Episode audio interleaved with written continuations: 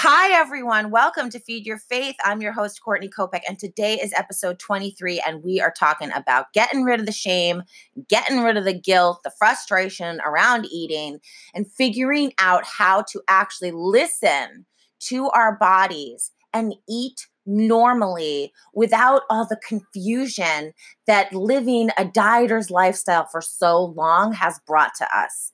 This is so important because I feel like when we're trying to transition from dieting to just normal eating, doing it in a more intuitive way, tuning into God around our food, we get very confused. That dieting mindset comes in and tells us, you can't eat this, don't eat so much of that and we can't really get a clear feeling for what our bodies are really truly asking to be nourished with. So, I'm going to be giving you guys a ton of help today on getting to the core of that problem so that you can start experiencing a lot more smooth sailing with normal eating again. It's going to be an awesome episode. I'm super excited about it. Before we start, I just have a few quick announcements to make, and then we're going to jump right into the podcast.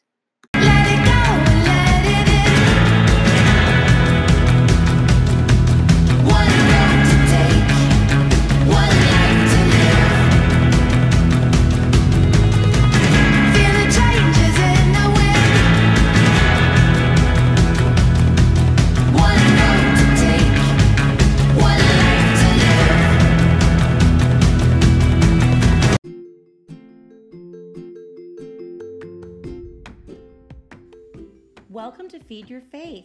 I'm your host, Courtney Kopek, and I'm a Christian food and body image coach. I spent most of my life hating my body and feeling frustrated with food. Then God stepped in and showed me something so supernatural in His Word, it transformed my life forever. Now I have peace around food and feel comfortable in my body. I am teaching female followers of Christ all over the world how to find this exact same food freedom through a deeper faith in Jesus. Join me in fellowship here every week as I discuss biblical scriptures directed towards how to treat and love our own bodies, as well as share personal struggles and thoughts around food and body image and the role God plays in both. I also talk with other women of faith who share their personal stories and wisdom around God's grace in putting a final end to their own food and body image drama. This episode is brought to you by my free seven day devotional, Seven Steps to Food Freedom Through Faith. If you're ready for some answered prayers around your food struggles and body image issues and want to start living abundantly in the life God has waiting for you, where you are truly free from binging, food restricting, and yo yo dieting, get my free seven day devotional, Seven Steps to Food Freedom Through Faith. Go to CourtneyKopek.com slash sign up for free devotional. That's CourtneyKopek.com slash sign up for free devotional. And now let's get to the podcast.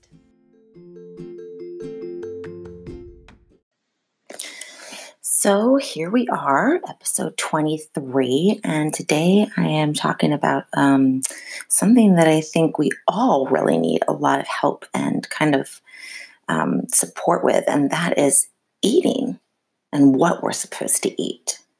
I think that if you are someone who has come out from years of dieting, it's really confusing how to listen to your body and know what you're supposed to be eating again you always get that sort of what's called like the dieting mentality, um, the dieter's voice whispering in your ear when you're going to choose what to eat. That sort of brings back old patterns of of dieting. You know, you feel like you really want to have a turkey sandwich, but you're concerned about the bread and your body's really craving it, but you're also hearing the little dieter telling you, well, I don't know if you should eat that bread. You know, you're going to get fat. Don't touch the bread. And so it can be really hard to understand where we're supposed to go from there. You know, and and it's a struggle and unfortunately God does not just give us a meal plan of what we're supposed to be eating. So, I really want to discuss today how you can get in better tune with your body, how you can get in better tune with your instincts, and really with Jesus around your food so that you can make choices that aren't going to leave you feeling really crappy. Um, personally, for me, one of the things that I found to be really helpful was to figure out what do I even like to eat? Because I think that we forget that, you know, as we are so deep into our dieting issues. We eat what we think we're supposed to eat, and we forget what we actually really enjoy eating. Foods that delight us, foods that light us up, foods that bring us closer together with friends and family, and, and foods that um, honestly bring about some kind of emotional healing for us, a sense of security, a sense of wellness and well being. And those foods are not always vegetables. You know, it's not always going to be carrot sticks and hummus. There's a role for dessert, there's a role for rolls. there's a place for a giant bagel with heaping amounts of cream cheese on it. Um, and we have to trust ourselves with those cravings. We have to trust our bodies with those ideas that come into our mind really quickly of, hmm, that sounds really good, without second guessing it, without mulling it over in our heads time and time again trying to figure out is this the right choice for me and and and playing out different you know scenarios in our mind of what will happen if we eat this and ultimately the main fear we are experiencing when we're thinking about what we're going to eat is that it's going to make us fat. And that is something we really need to pay attention to. Really need to be awake with, um, you know, conscious about, opened up to. The idea that all of this boils down to our fear of fat. If if getting fat was never an issue from eating, we would eat whatever we wanted all the time. We would all be intuitive eaters. There never would be a problem. It boils down to your fear of gaining weight which, as I've talked about in many other podcasts, boils down to your fear of rejection, your fear of failure, your feel, uh, fear of being unloved, being unseen, being unimportant, unvaluable, because this is what society has taught us it means when we are fat. And I'm not even talking about super fat, you know, I'm talking about just not having a six pack. I'm talking about just not looking the way the actresses do and the models do out there. Just having um, any sort of curve to you is considered by society standards unacceptable.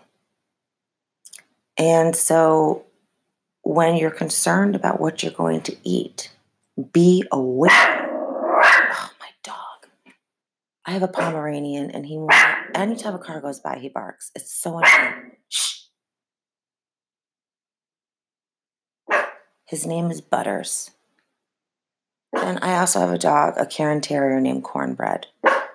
These are ways that I remind myself that food is important to me and I love it because I named my dogs after food.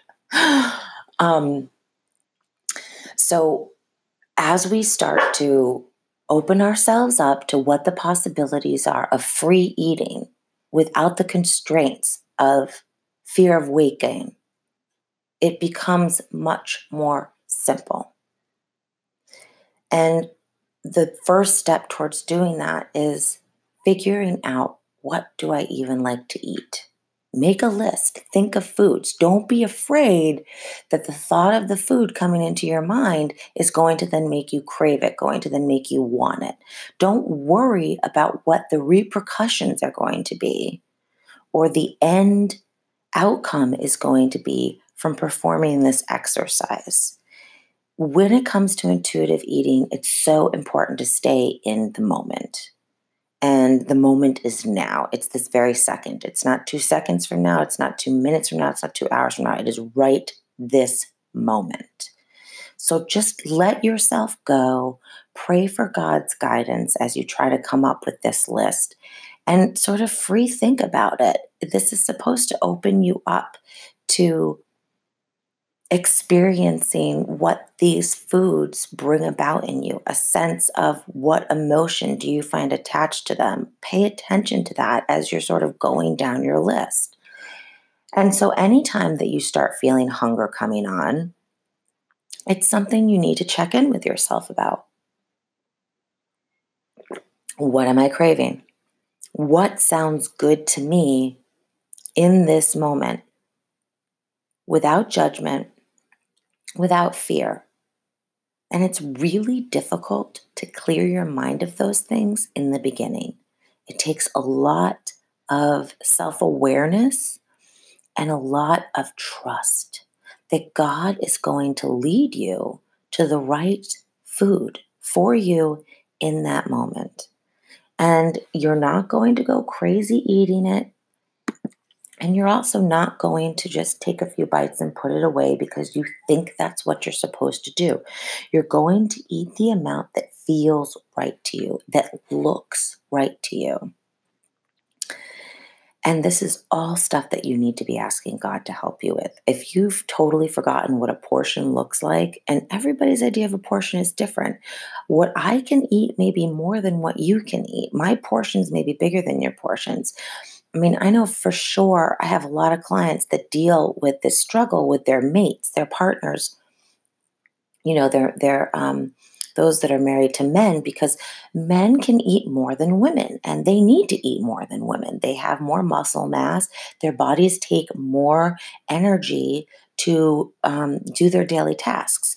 And it's difficult when you're sitting down at a table with your husband and he's had, you know, a pile of pork chops, a pile of mashed potatoes. He's having seconds on the roasted asparagus.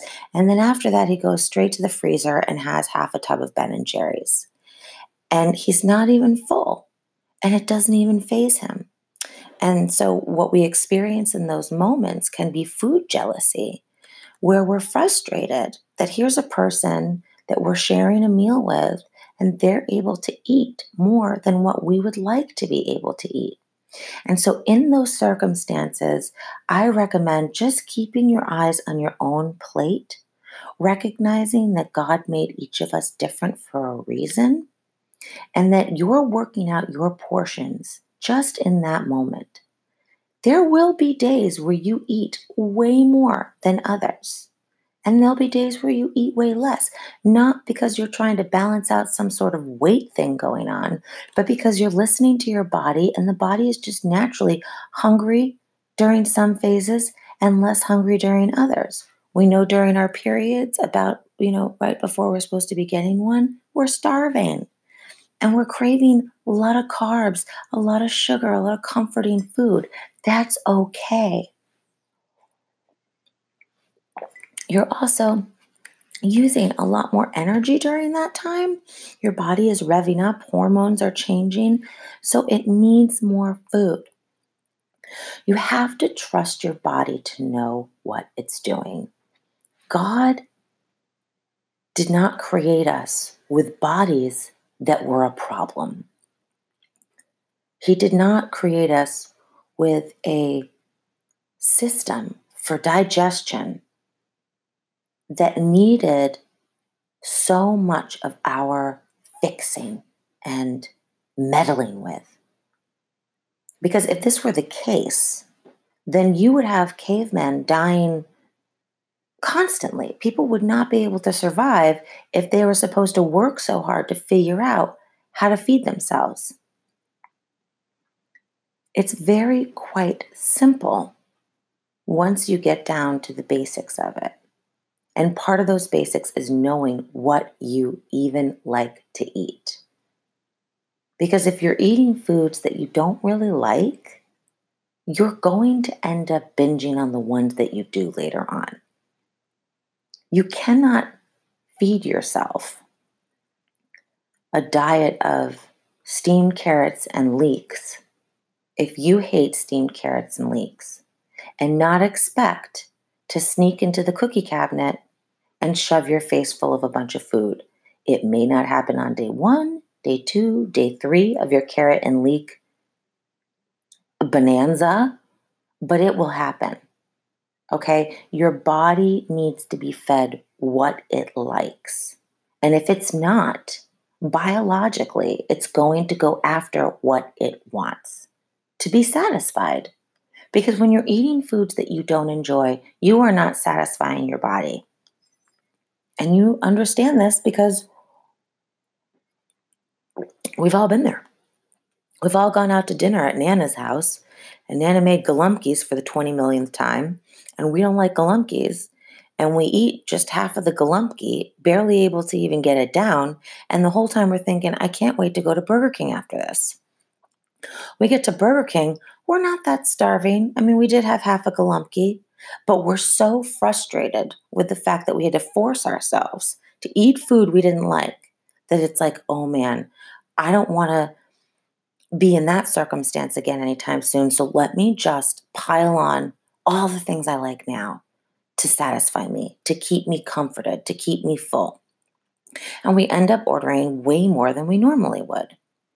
Now, if you go to Nana's house and you know you don't like galumpkies, but to be polite, you take a galumpki and you take a few bites, and then you look around for something else you do like. That's a different story. You try to feed yourself foods you enjoy. If the only thing you find you do like is the cheesecake that's for dessert, then go ahead and have your slice of cheesecake. I bet you anything you will eat less having just that one delicious slice of cheesecake than if you avoid the cheesecake out of fear of getting fat from eating it, eat half a galumpki, and then stop at Burger King on the way home.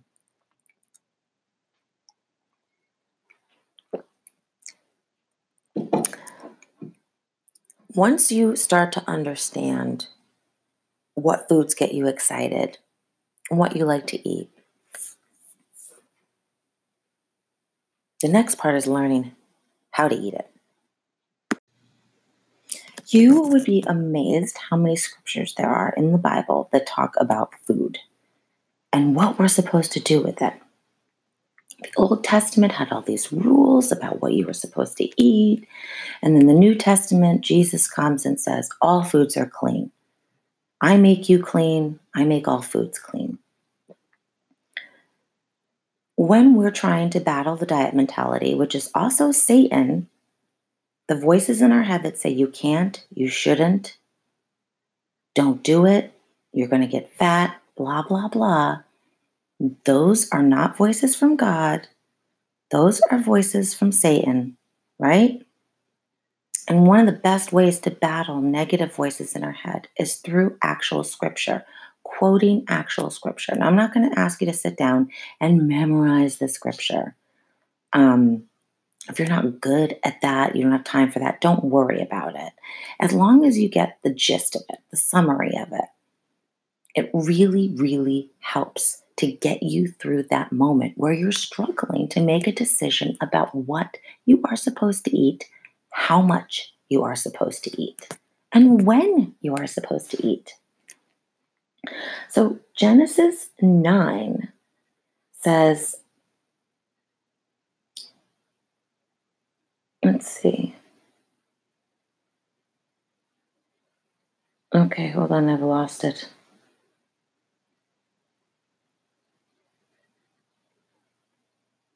Okay, here it is. Sorry. Genesis 9 3. Everything that lives and moves will be food for you. Just as I gave you the green plants, I now give you everything. Everything. Now, God is eternal, right? He is forever present, past, present, future. We know the Bible to be the living word of God. A lot of people who aren't Christians think that it's outdated, that we need to not take it so seriously because we live in a different time period. My thoughts on that are God is not an idiot. He knew darn well how the world was going to change and what he says in the Bible stands firm no matter what. So, taking that and putting it against things like processed food, excess sugar, um, food dyes, you know, like GMOs in certain foods. All of this stuff God knew of. And yet he says, I now give you everything. All foods, both meat, plants, everything. So when I was like obsessed with food and clean eating, I didn't touch anything processed. I was very much like, I'm only going to eat what comes from the earth. I don't want any chemicals to have been on it. I want to try to eat all organically, blah, blah, blah. And that is, you know, there's something to be said about that. That's good, as long as it's not obsessive. And for me, it was totally obsessive. It wasn't coming from a place of truly caring about my health it was coming from a place of superiority. It was coming from a place of elevating myself above others. It was coming from a place of giving myself a sense of security because I was so controlling over the foods that I ate. It was giving myself a sense of pride because I had a strong opinion about something. See, control plays such a huge part in our eating, in our bodies, in our weight we don't even realize it. But we're, we're so desperate for control as human beings. You know, we want to be perfect. We want to be godlike. We want to always get it right. We want to be exactly, you know, like I hate this phrase that's going around now these days where it's like living my best life. I'm living my best life. I'm just trying to live my best life. And to me, what that really says is I'm just trying to control everything in my life so that nothing bad ever happens. and I am living out my idea of what my best life is like. Not much of living your best life, I imagine, for most people who use that statement includes God because your best life is being lived when you believe in Jesus. That's all you have to do. That right there is living your best life. It's not having all the promotions at work, having a fat bank account, driving a certain car, weighing a certain number, eating a certain way, having a certain amount of friends. That's not living your best life. If you're not following Jesus, then you are not living your best life. So it's not about controlling our lives in order to be living our best life. It's about following Jesus. And in order to be a follower of Jesus, we're called to surrender. We're called to give up our lives. That is what we are asked to do. So when you become a servant of God, is when you're living your best life. When you become a servant for others, is when you're living your best life. And when I was obsessed with my eating, I was serving nobody but myself. And I remember when I first started intuitive eating, I went a little crazy on chips and beer. And these were two things I just did not allow in my life. And suddenly it was like, free for all. I can eat whatever I want. I'm having chips and beer. Now, this tends to happen when you start to intuitive eat for the first time you go a little crazy because you haven't had these foods in so long. You haven't given yourself permission to eat foods that are fun. You know, your your regimen has been only to eat foods that provide the outcome of thinness, the outcome of looking like you have it all together. And when you are eating the foods that are fun, you're either feeling guilty about it or not eating them in a manner that sustains you spiritually and emotionally, which means that you're overeating them. You don't know how to enjoy the foods that you like, the foods that you crave that have been on your list of foods you have been taught to believe are bad for you. You have been taught to believe are not allowed in your eating plan on a regular basis, right? Like so many diets out there, they'll have a cheat day. Or a lot of them that are doing the intermittent fasting, people feel like, well, I can overeat this day because tomorrow I'm fasting. They give themselves excuses, they give themselves permission only in small amounts to be able to eat the foods that they want. And it may not even be what their bodies are craving. You know, if you've been on a diet for so long and then you have a cheat day once a week and you're like, I've been seeing a lot of Kentucky Fried Chicken commercials on TV. I'm going to go out and eat Kentucky Fried Chicken. And maybe what your body really wants is a big meal of pasta or a chocolate cake or maybe like a quinoa salad, even. Your body's not always craving junk food when it's being fed, right? But you just feel like I have to go stuff myself full of these foods that I never allow myself to normally eat. So you're not even really getting in touch with what your body needs, what your body wants, what it's craving. Because what it is craving is being is being like beaten down by, and it's probably not the right word I'm looking for. It's being outshined by what it has been restricted. So, what I mean by that is that if your body is feeling like it's not getting the foods that it's been letting you know that it wants, and these aren't necessarily foods that just fuel the body. The body is very complicated. And food is such a complicated thing for us. Um, you know, people believe like, oh, I should never be emotionally eating. That's wrong. Well, eating is emotional.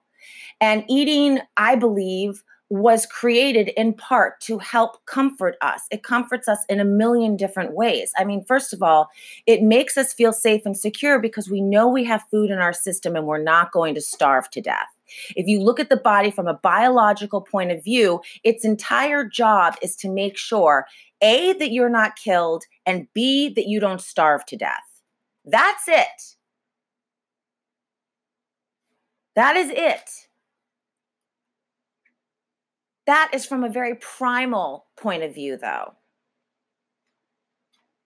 If you look at it deeper, foods do a lot of things for us aside from just keep us sustaining life. They bring us closer to nature. They bring us closer to loved ones. They bring us closer to God. They're sacramental. They're celebrational. Food is life. It literally is life. It sustains life. Every living thing on this planet, including trees, plants, flowers, need some source of nutrients to survive. Food is our everything. So it makes sense that it's going to be an emotional thing for us. Because it has all these different signals that it's sending out when we're experiencing the action of eating your body does get signaled that it's safe again. Your body does get signaled to experience joy, happiness, satisfaction. And some of those same signals are the signals that we get when we experience love, appreciation, attention, affection. It's a huge reason why we substitute food in our lives for the other things that we are missing. Food is emotional. And there's nothing wrong with that.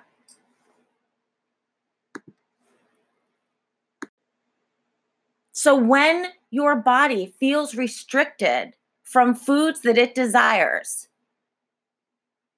not just the foods that help keep it running at an optimal level, like salad and vegetables and lean protein, right? But the foods that also bring us the comfort, bring us the affection, bring us the love, bring us the joy, bring us the celebratory experiences in our lives. Our body remembers those things. Our body remembers what it was like to have birthday cake when you were five years old, how that experience felt for you. The excitement of seeing the cake come out with all the candles on it, the smell of the candles being blown out. I love the smell of blown out candles because it reminds me of birthdays. It reminds me of birthday cake. Our body wants to relive these things, especially when we are in a, a moment of fight or flight anxiety. Right? And if you're denying yourself enjoying these things in a nourishing way, which means without abuse, without shame, without guilt, when you're simply enjoying them, you're feeding yourself so much more than what you could ever imagine. But if you haven't been enjoying them, if you have been restricting them, if you haven't had a positive experience in eating them where you don't just go crazy the moment you bite into that piece of cake, or maybe for you, you have one cupcake and you're fine, but find yourself a week later downing six donuts. However, it happens for you if you're not rebuilding a positive relationship with the fun foods, you're still restricting yourself. And your body will see to it that it gets those foods. So, on those days that you give yourself permission to eat whatever you want, you're going to crave the foods your body has not been getting. You're going to want the stuff your body has felt as though it has been withheld from it.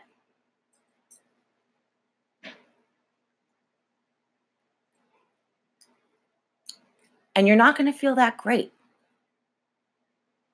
at the end of it. You're going to wake up the next morning, probably have a food hangover, ate too much sugar, too much sweetness, too many carbs, too much rich food, too much grease. And then you say to yourself, oh, yeah, this is why I don't eat these foods because they don't make me feel good.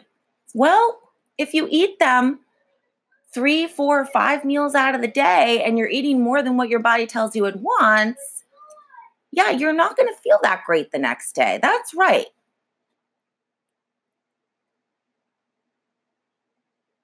We come up with excuses for why we can't eat these foods because we are scared to death of them. We don't know what it feels like to be able to just eat them normally. That is a very foreign experience to us. And this is where your trust in God comes in. Your understanding of food's role in your life as a Christian, because it has a very important role in your life as a Christian.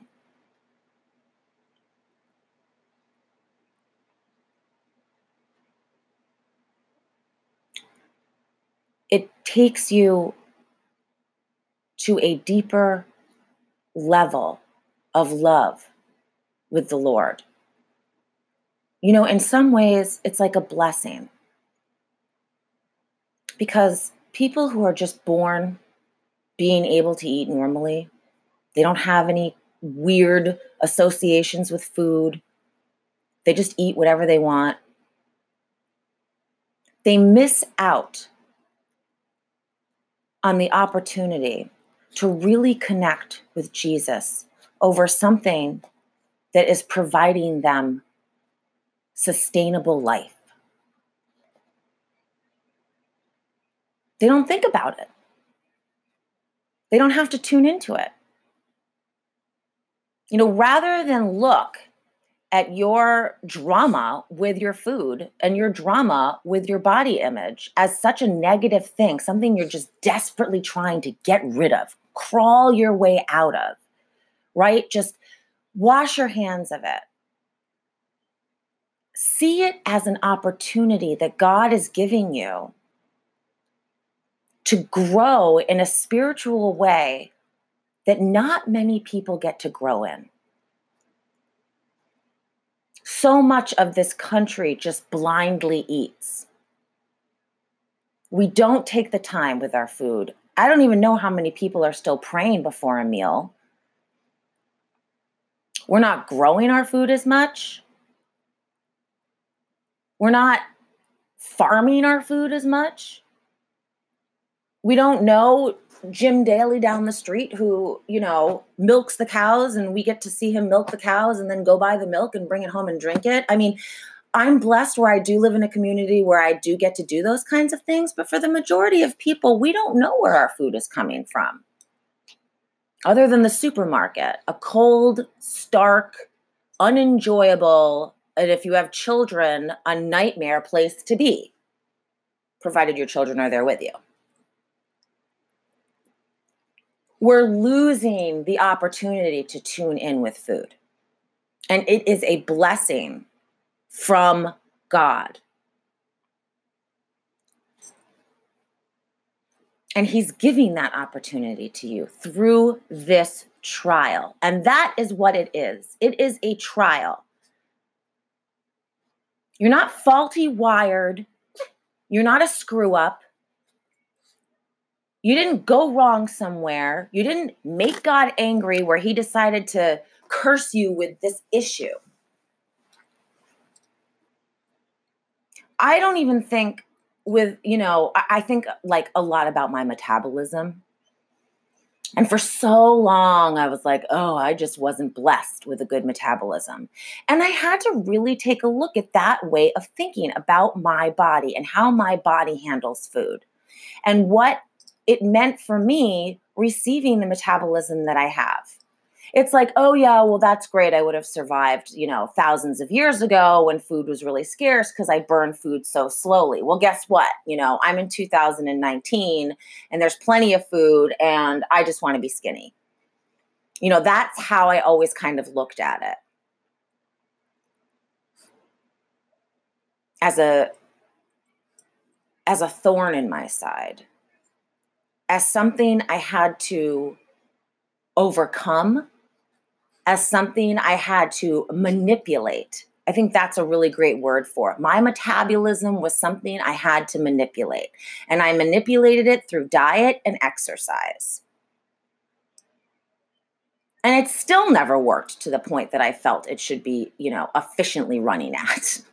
I still felt like I should be able to eat a pint of ice cream every single night for a month and not see weight go up on the scale.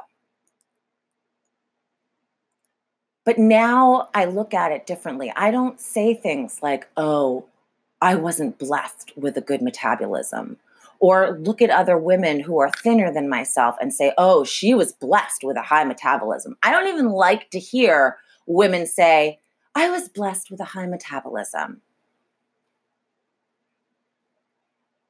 I think that what we are blessed with are opportunities to grow closer to God, opportunities to be transformed, opportunities to become more Christ like.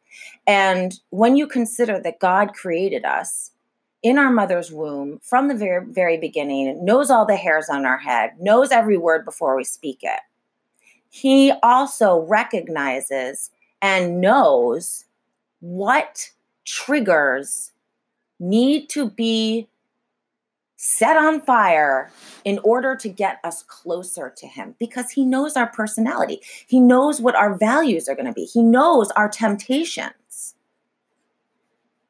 I think especially if you're, you know, maybe I shouldn't speak for everybody, but just this is something that's coming to me as I'm talking about this. I'm just thinking I am such a person that's really drawn to fancy stuff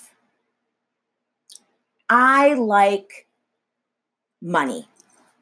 I like big homes. I like, I would like to have a walk in closet the size of my bedroom, you know, with one of those poofy little like couches in the center of it that's got a little bit of gold fringe hanging down around it that I can sit on and strap on my Manolos. All my purses organized in a row.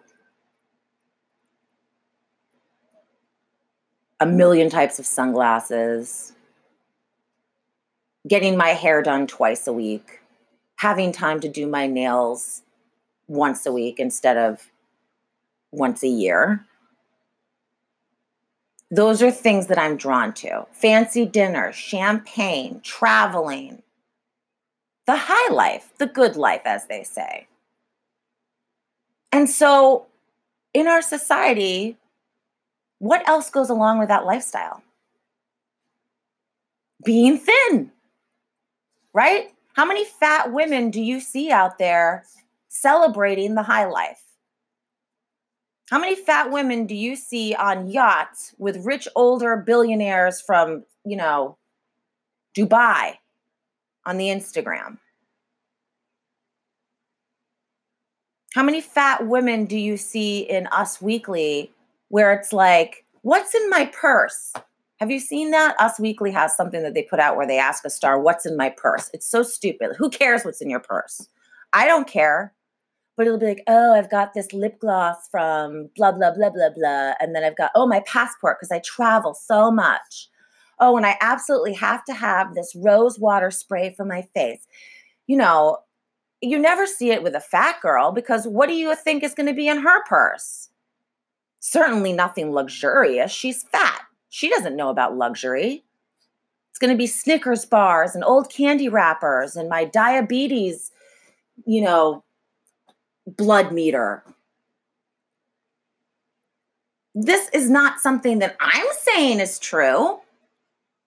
I'm just saying that this is what the world puts out there.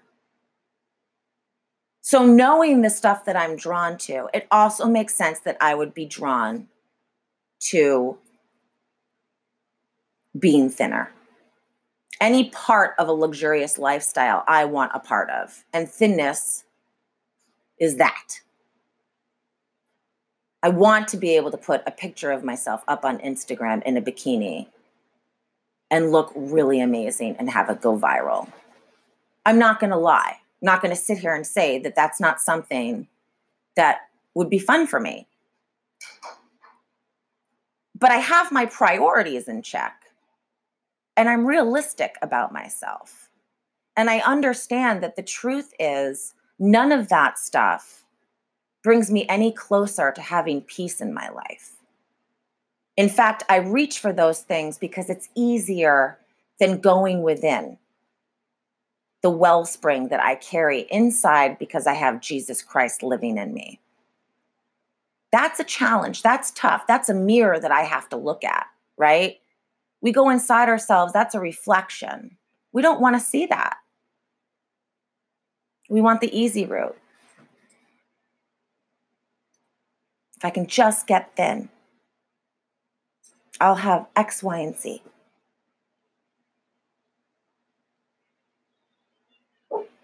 So we get confused about what to eat when we finally start to walk away from this idolatry, because that is truly what it is.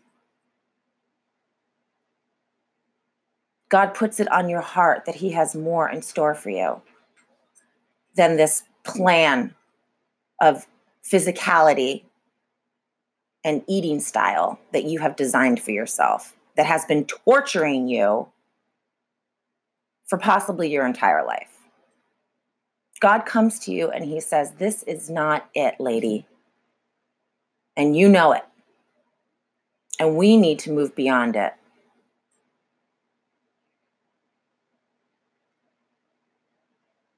We need to get ourselves through this together. But it's going to have to be done my way, right? In order to receive any blessing from God, it's got to be done God's way eventually. Doesn't mean He's not going to bless us as we fumble along, stumble along, keep falling into our sin. But to receive the true peace, the constantness of security that Paul talks about. I can't remember what book it was in, but you know, he's talking about I've been rich and I've been poor. I've been happy and I've been unhappy, and I can be content in all things. That's what we want. We want to be content. So now we're trying to step out. We're trying to change our eating, and it is overwhelming. We have no clue where to begin.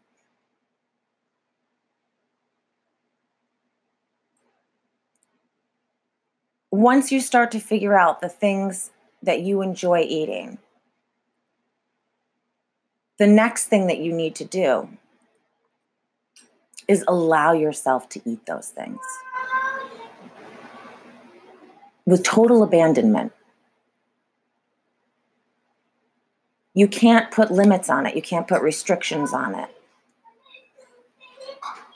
And one of the things that will really center you with that is to pray for God to remove your judgment and to keep yourself in the moment every day. Because you are going to go crazy at first. Most of us do. It's like a kid in a candy store who's been starving in someone's basement for six years. That's what you are like. You're a crazy maniac and it seems off, it seems false, it seems artificial, it seems destructive, it seems overwhelming, overbearing.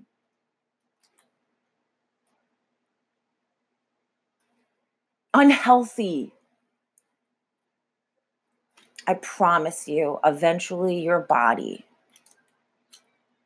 will get itself back to normal. And what I mean by that is it will not keep craving potato chips for breakfast, lunch, and dinner. It will not keep telling you to order Domino's three times a day.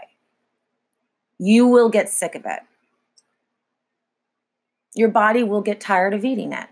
You will miss other foods. Have you ever gone on one of those paths where, like, you eat something so often for so long that eventually you just completely like can't even think about it or look at it anymore. Like I ate oatmeal for breakfast for years. I was so into it. I was like, yes, my oatmeal. Here we go. Putting the cinnamon in, a little bit of vanilla. And then one day I was eating it and it was just like, ugh. The flavor to me didn't taste the same. It, it was it was just gross. And I stopped eating it for a really long time. And then one day I saw somebody order a bowl of oatmeal when I was out at brunch. And I'm like, I miss oatmeal. Yeah, I'm going to start having that again. And I did start having it again. It wasn't every day, but it came back to me. When you inundate yourself with the same foods consistently, your body will get bored. Hence the reason why when you do start eating freely, you're not craving salads, you're not craving steamed chicken breast and lemon juice over your broccoli. You're craving soft pretzels with mustard. You're craving bagels and cream cheese.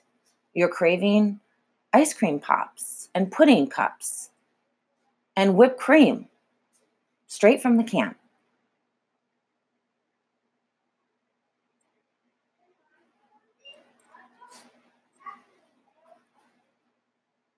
It's only a binge if you can't stop eating it. And I don't mean that in the sense of you eat it every day or you've eaten it every time you've been hungry in one day. I mean that in the sense of while you're eating it, you're full and you're still eating it and you can't stop and you can't stop and you can't stop. That still may happen to you as you try to incorporate food freedom back into your life, as you try to figure out how to eat again without dieting. Because that's what the goal here is. It is how to eat again without dieting. And you have to remember that the fear is fat. The goal is to eat again without dieting. The underlying fear you're experiencing is possibly getting fat. All that needs to be given over to God. That is what you're putting in His hands. It's not making the right choice.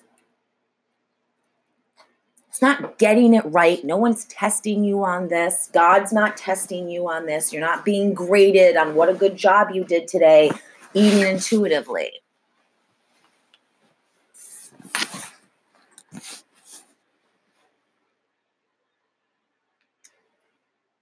What you're doing is rebuilding your relationship with food, with God as your center.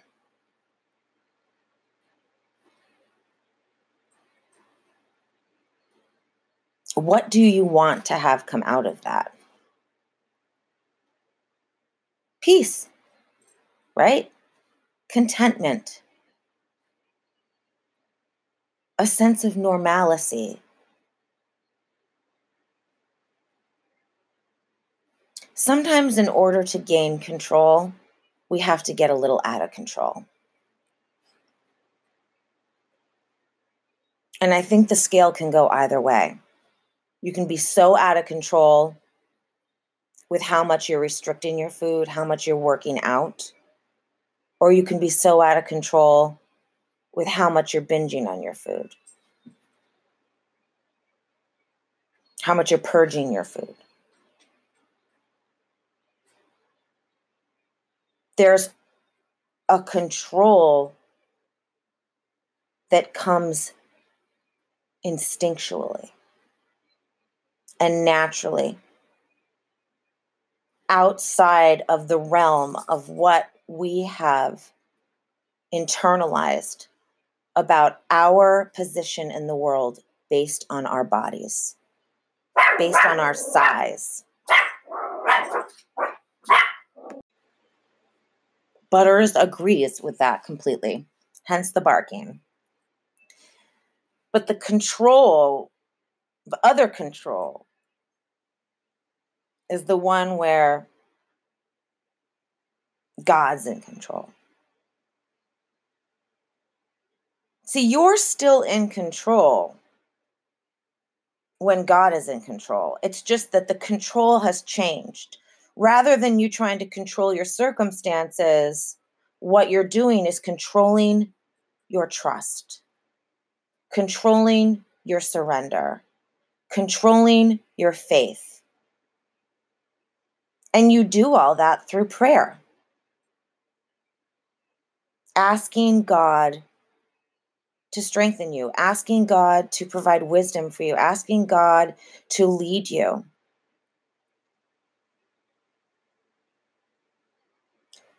There, there's no off limit food. God wants us to enjoy whatever it is our bodies tell us they enjoy. He wants us to enjoy it with peace, serenity, and contentment.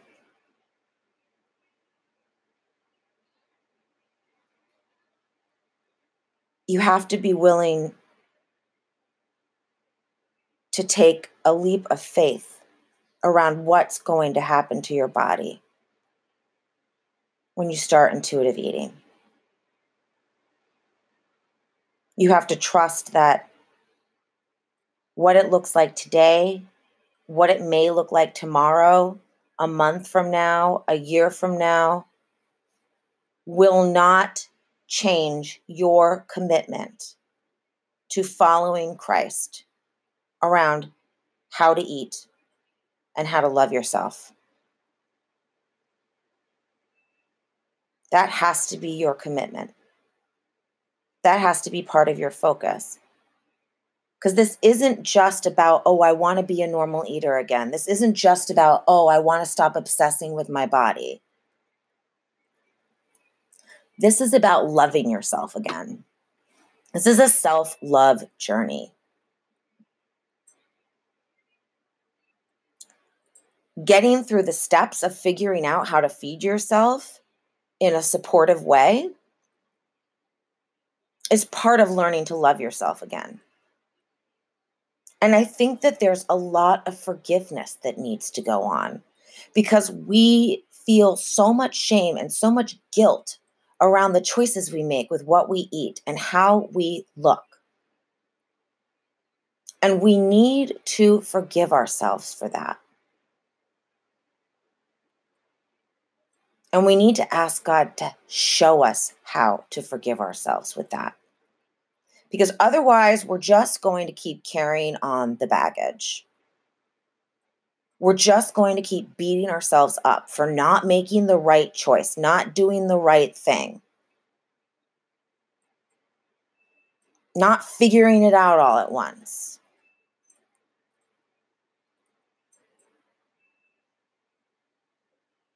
Paying attention to your body's cues around food and how to eat is paying attention to God, making Him your center, asking Him for guidance, meditating on that, and removing judgment from it.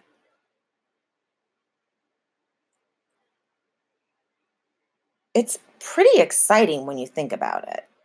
It's like a whole new world. Suddenly you're given all this freedom with food. What are you going to do with it? You know, where is God going to take you with it is the question. And that is so exciting to me. I love getting on a journey with God where I have no clue what I'm doing, but I know He's taking me somewhere awesome. I know I'm going to be broken through the journey, but I know I'm also going to be redeemed and I will be mended and I will be made more whole than I was before I started. And that is thrilling to me because that's what I so want out of my life. I don't want to waste it with the runaround of trying to compete with other women around me, trying to compete with women in society, trying to compete with women in, in, in the media, social media. I don't want to keep bringing myself down by trying to prove to myself that I can accomplish weight loss, that I can accomplish sticking to a diet, I don't want to validate myself by needing others to recognize that I've lost weight. I remember one time I had stopped eating for a while on purpose because I've never been one of these people who get stressed out and don't eat. I do eat when I'm stressed. But on purpose, I decided to stop eating because I wanted to lose weight. And I did. I lost lost a chunk of weight. And all I kept thinking was, my mom's going to be so proud of me. My husband is going to totally love my flatter stomach. Nobody said a word to me about it. My husband never once commented that I was looking thinner or that I looked better or whatever. My mother didn't say a word. I don't think they even saw it. I had to be the one to bring it up. To my mom, I'm like, Have you noticed that I've lost weight? To my husband, I'm like, oh, I've lost weight. Look at, I can wear these pants now. And I didn't get the celebration that I was expecting.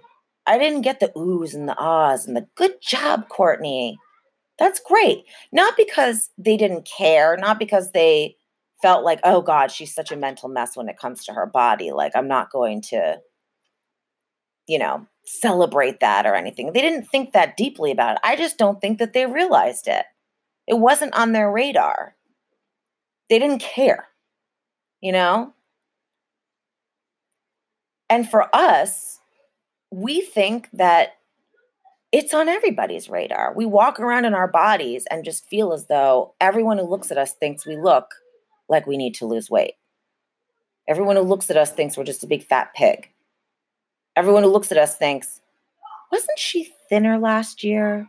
Did she put on some extra weight? I thought she looked better in a bathing suit four years ago before those babies. No one is thinking this stuff, but we think they're thinking it.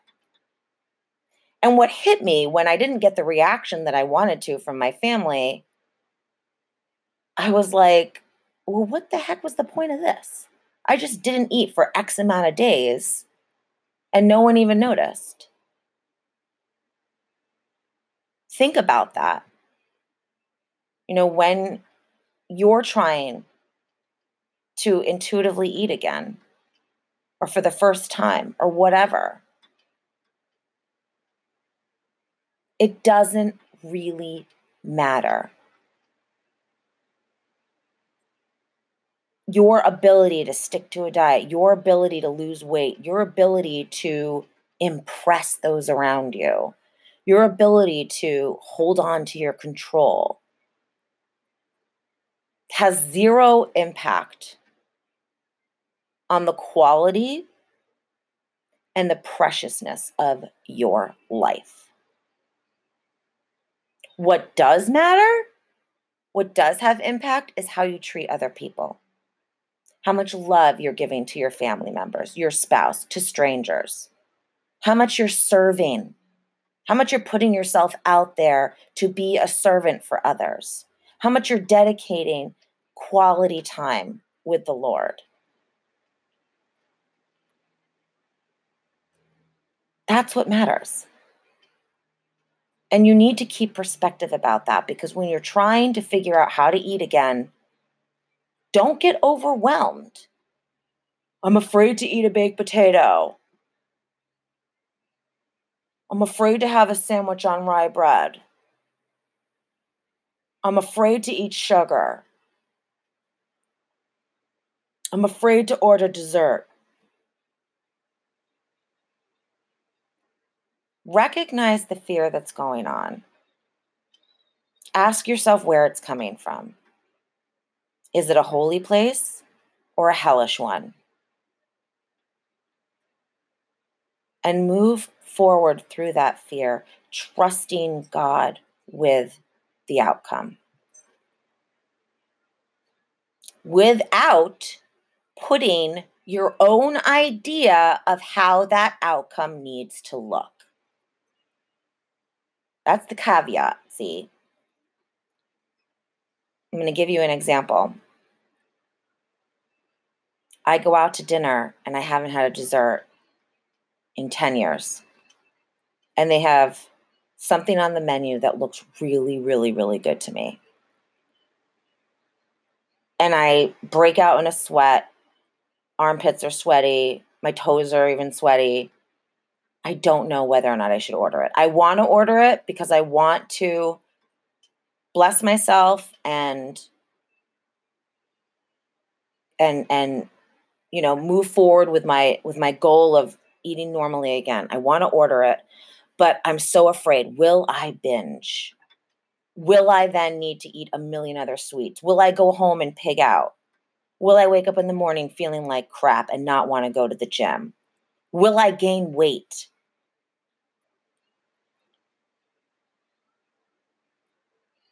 and I pray and I move through the fear and I order the dessert and I eat it. And then I go home and I finish off a thing of Oreos, half a box of cereal, some bananas. I throw up because I force myself to throw up because I can't deal with it. All that food in my stomach. And then I go to bed. And I wake up the next morning and I decide I'm not eating breakfast today.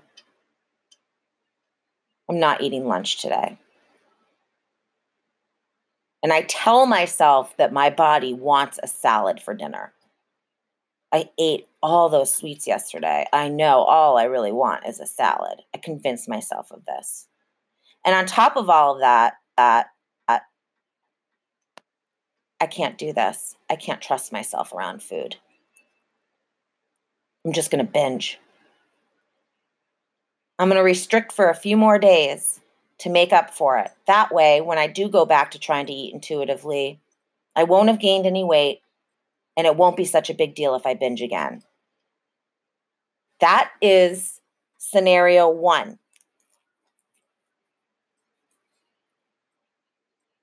Scenario two is I see a dessert on the menu that I really want. It freaks me out. Not sure what to do. I decide to go through the fear. I order it anyways. I eat it. I go home and I binge. I eat a ton of Oreos. I eat half a box of cereal. I eat a bunch of bananas. I throw up. I wake up the next morning and I say to myself, what do I feel like having for breakfast today? And I go down to my kitchen and I look and I try to figure it out. And I have God with me there the entire time. And He and I work out together what I'm going to eat for breakfast.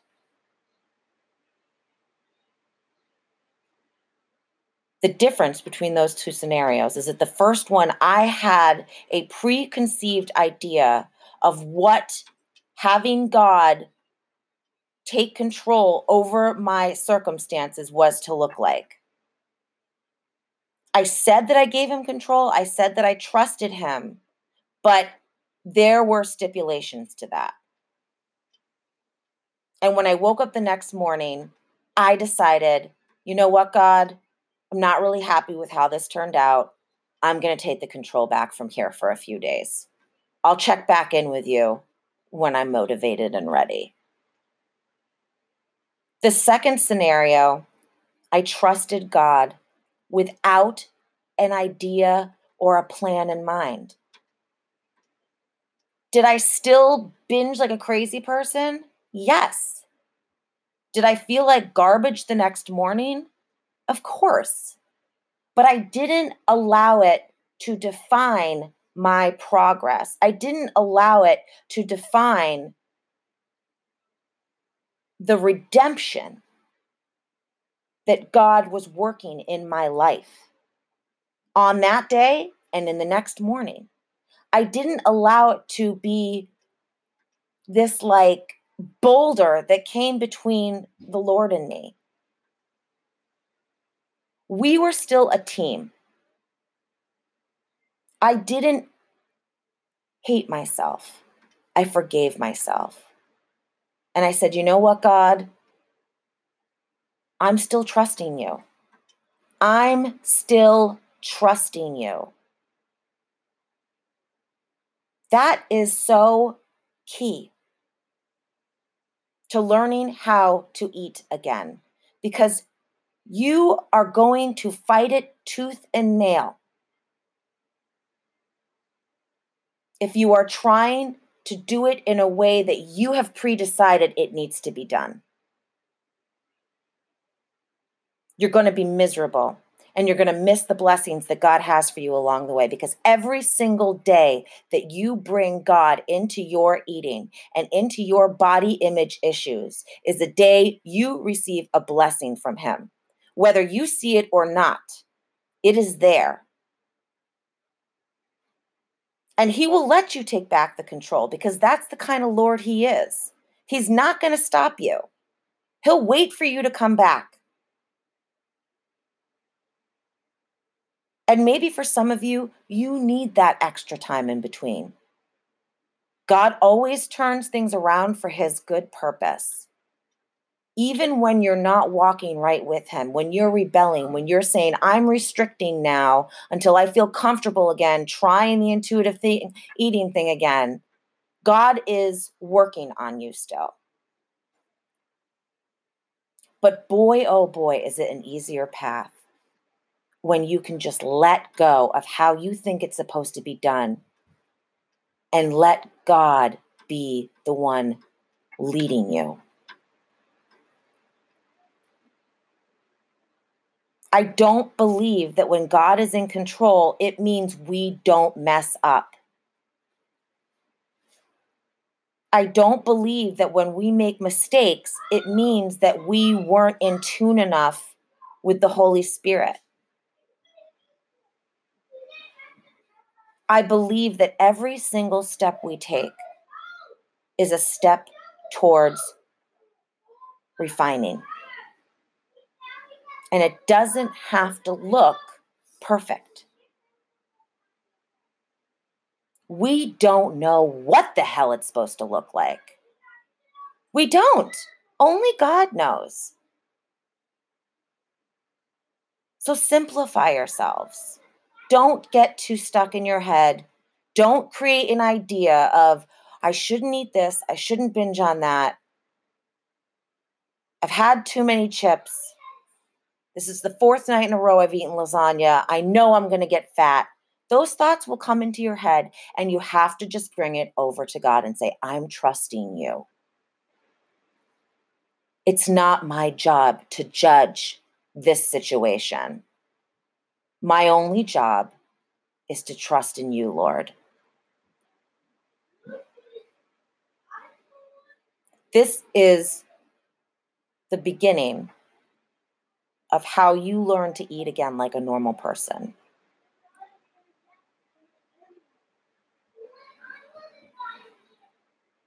These are the connecting factors that add up to a more blessed walk with healing yourself, your relationship with yourself, and your relationship with food. Because your relationship with food is really your relationship with yourself and how you see yourself in the world. And God is all about changing what we believe about ourselves, who we believe we are, and what we think we represent out in the world. I mean, I think it was Peter who was the was it Peter who was the tax collector that Jesus came and was like, "Come on, be one of my disciples." He was like the lowest of the low. You think he saw himself in a good light? You think he liked what he saw when he looked in the mirror? He was doing the devil's dirty work. He followed a story of himself that had been told to him by his culture, his society. You're the tax collector. Here's who you are. Here's a spreadsheet with bullet points as to who you are in your role as this. And Jesus said, No way, man. You come follow me. I'll show you who you really are. And he trusted Jesus enough to do that.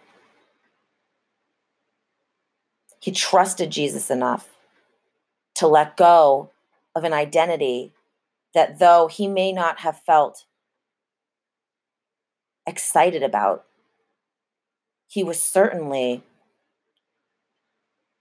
clinging to it because we all feel like we need to know who we are. We all need an identity. Who am I if I'm not the tax collector? Who am I if I'm not the workout queen? Who am I if I'm not the fitness guru? Who am I if I'm not the wife who's constantly trying to diet for her husband? Who am I if I'm not the fat person in the office? And Jesus calls to you and he says, You're none of those things. Come to me and I will show you who you are. I will give you a new identity in Christ. And for each of us, that looks different. Who I am in Christ is not going to be exactly the same as how, who you are because we're formed to be Christ like through our own human worldly experiences. God takes those experiences and he creates new, fresh, vibrant, righteous, holy perfection out of them. But where we are similar is that it always leads to a greater faith in God, a deeper trust in God, and our eyes opened more to the truth. Jesus said, I am the truth and the light. You are a child of God. You are being turned Christ like. So you will leave behind the falsities that have attached themselves from the world onto you and you will take hold of Jesus' truth, which is your truth. And in closing, I just, as usual, want to say a quick little prayer.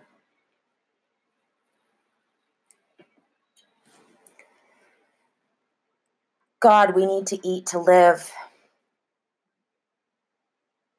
We need to eat to sustain ourselves, our energy, our mental power. But eating is more than just that, it's a celebration, it's a way of life. It's something that you have blessed us with as a gift.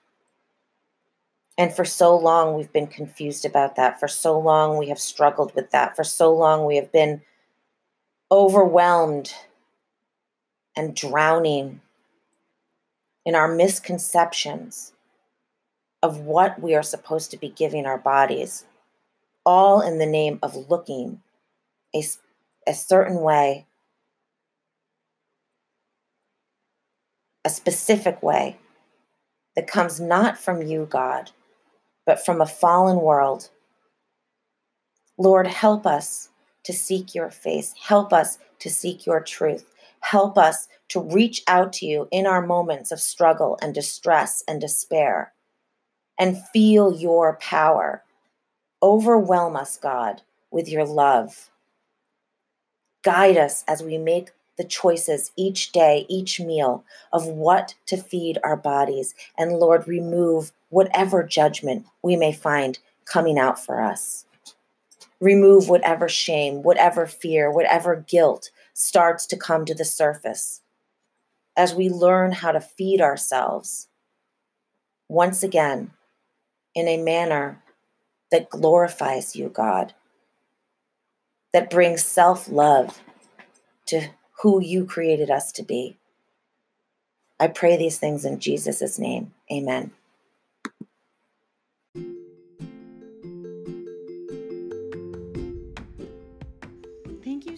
Much for tuning in to Feed Your Faith. I had so much fun with you today, and I really hope that you got something out of the podcast. Please do not forget to subscribe to the podcast. That way, you will never miss an episode.